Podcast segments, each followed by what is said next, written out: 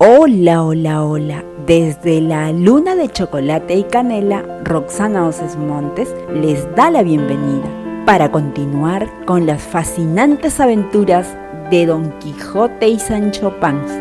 En la secuencia anterior, recordemos que Sancho Panza decidió abandonar el cargo de gobernador de la isla Barataria y se fue a buscar a su gran compañero Don Quijote. En esos pensamientos iba Sancho cuando se hizo de noche, de manera que empezó a buscar un sitio para dormir, pero por su mala suerte cayó en una cueva. Sancho se palpó todo el cuerpo y vio que no estaba herido, pero su burro se quejaba. Las paredes se veían muy difícil para subir. Sacó de las alforjas un pedazo de pan y se lo dio al asno, mientras cariñosamente le decía: «Toma y come, amigo mío, que las penas con pan son menos». Al día siguiente, alguien oyó las voces que Sancho daba, nada menos que el mismo Quijote, que estaba haciendo sus prácticas para la pelea que iba a tener al otro día. El caballero fue por ayuda, y con mucha labor sacaron de su apuro a Sancho y a su burro. «Gracias, Dios mío, pensé que iba a quedarme aquí para siempre», gritaba Sancho alegremente. Llegó el momento de la lucha, y como siempre, el duque lo había arreglado todo a su manera. Le había pedido a un colaborador suyo llamado Tosilos que tomara el lugar del campesino con la armadura. Nadie se daría cuenta, pero al ver a la hija de Doña Rodríguez, Tosilos se enamoró perdidamente, y cuando Don Quijote ya venía en su contra, levantó el brazo. «¡Un momento! ¡Me casaré con la doncella!». El joven se quitó el casco y le pidió a Doña Rodríguez la mano de su hija. Las mujeres se sintieron burladas por el cambio, pero finalmente aceptaron el ofrecimiento del muchacho. Así terminó esta aventura en la que el amor hizo a un lado la fuerza de las armas. Al fin, Don Quijote pudo irse del castillo. Se despidió de los duques. Salió también su supuesta enamorada Altisidora, quien le dirigió miradas de reproche y le dijo: «Adiós, oh ingrato caballero, malvado sin corazón, que Sancho no se deje azotar nunca y Dulcinea se quede encantada. Esta doncella habla como enamorada, no sabe lo que dice. Yo no tengo ninguna culpa. Señores duques, muchas gracias por todas sus atenciones», dijo Don Quijote, a lo que el duque respondió: «Vaya usted con Dios». Una vez más, amo y escudero estaban libres en el campo y a la suerte de los caminos, listos para la siguiente aventura. A eso Don Quijote le decía a Sancho: «Ningún tesoro puede igualarse a la libertad, que es uno de los dones más hermosos que tenemos. Por la libertad, si es preciso, se puede y se debe aventurar la vida. No hay peor mal que cualquier tipo de esclavitud». Así fueron por un bosque, y tan concentrado estaba Don Quijote que no se dio cuenta de una red que estaba entre los árboles. Enfurecido y creyendo que lo atacaba algún mago, sacó la espada y se dispuso a pelear. Pero fue el caso que se presentaron dos lindas muchachas vestidas de pastoras. «Tiene usted razón, señor, en estar enojado, pero nosotras somos gente de bien.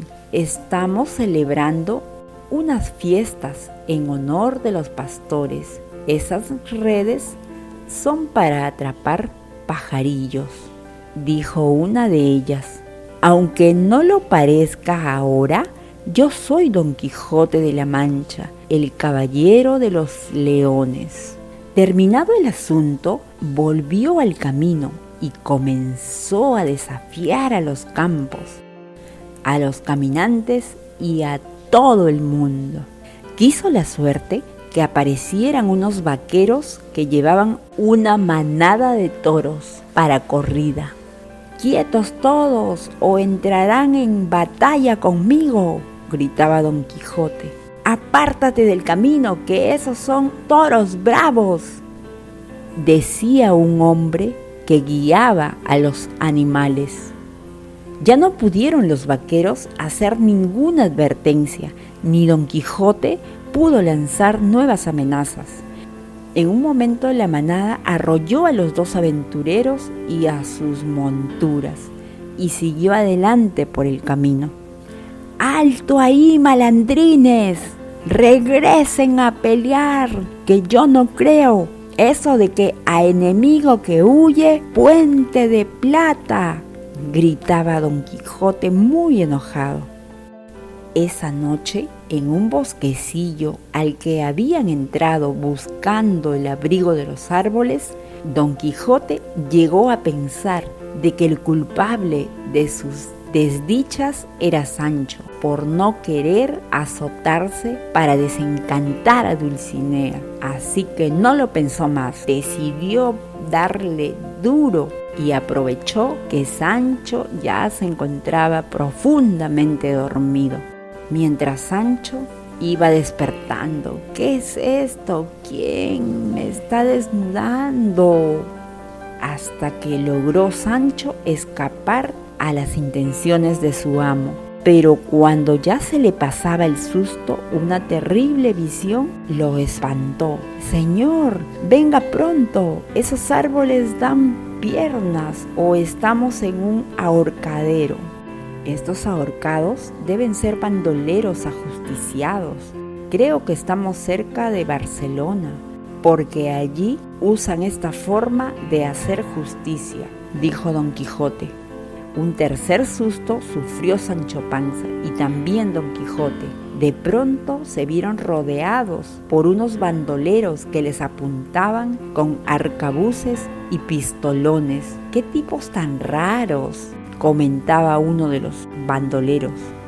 «Quietos todos, no se muevan hasta que llegue el capitán», dijo otro. Al llegar el capitán, se sorprendió de ver a Don Quijote con su armadura. «No se preocupe, señor, no está en manos de cualquier bandolero. Yo soy Roque Guinart y soy más compasivo que riguroso». A lo que Don Quijote respondió: «No me amargo de estar en su poder, sino de haber estado desprevenido. Si hubiera estado alerta, como manda la orden de caballería, no habría sido fácil vencerme». Roque Guinart era un bandolero famoso por el respeto hacia los asaltados. Ordenó que se devolviera las alforjas a Sancho y se dejara en paz al caballero. Don Quijote inició un largo discurso, pero nadie le hizo mucho caso. Interrumpió a Don Quijote uno de los centinelas de Guinart, que llegó para decirles que venía una diligencia. Los bandidos se ocultaron y al llegar el carruaje, a una orden de su capitán, todos lo rodearon. En la diligencia viajaban 2 militares y 2 damas. Guinart ordenó que los dejaran seguir sin asaltarlos. Uno de sus hombres le dijo que más parecía un fraile que un bandido. Furioso, Guinart sacó la espada y de un solo tajo le quitó la vida, diciendo: «Así castigo yo a los deslenguados». El capitán de los bandidos escribió una carta para un amigo en Barcelona, diciéndole que Don Quijote iba para allá. La mandó con uno de los bandidos y se despidió del caballero, que estaba admirado de cómo ese hombre pasaba de la compasión a la furia. Adiós, buen caballero, no puedo ofrecerle mi casa, pero estaré a sus órdenes siempre que me necesite, le dijo el capitán de los bandidos, a lo que Don Quijote respondió: igualmente quedo a su servicio, señor bandolero. Inmediatamente empezó a trotar Rocinante y tras él el burro de Sancho, camino de Barcelona. Esta historia continuará. Si te siguen gustando las fascinantes aventuras de Don Quijote de la Mancha, compártelas y pasa la voz, que estamos en la luna de chocolate y canela.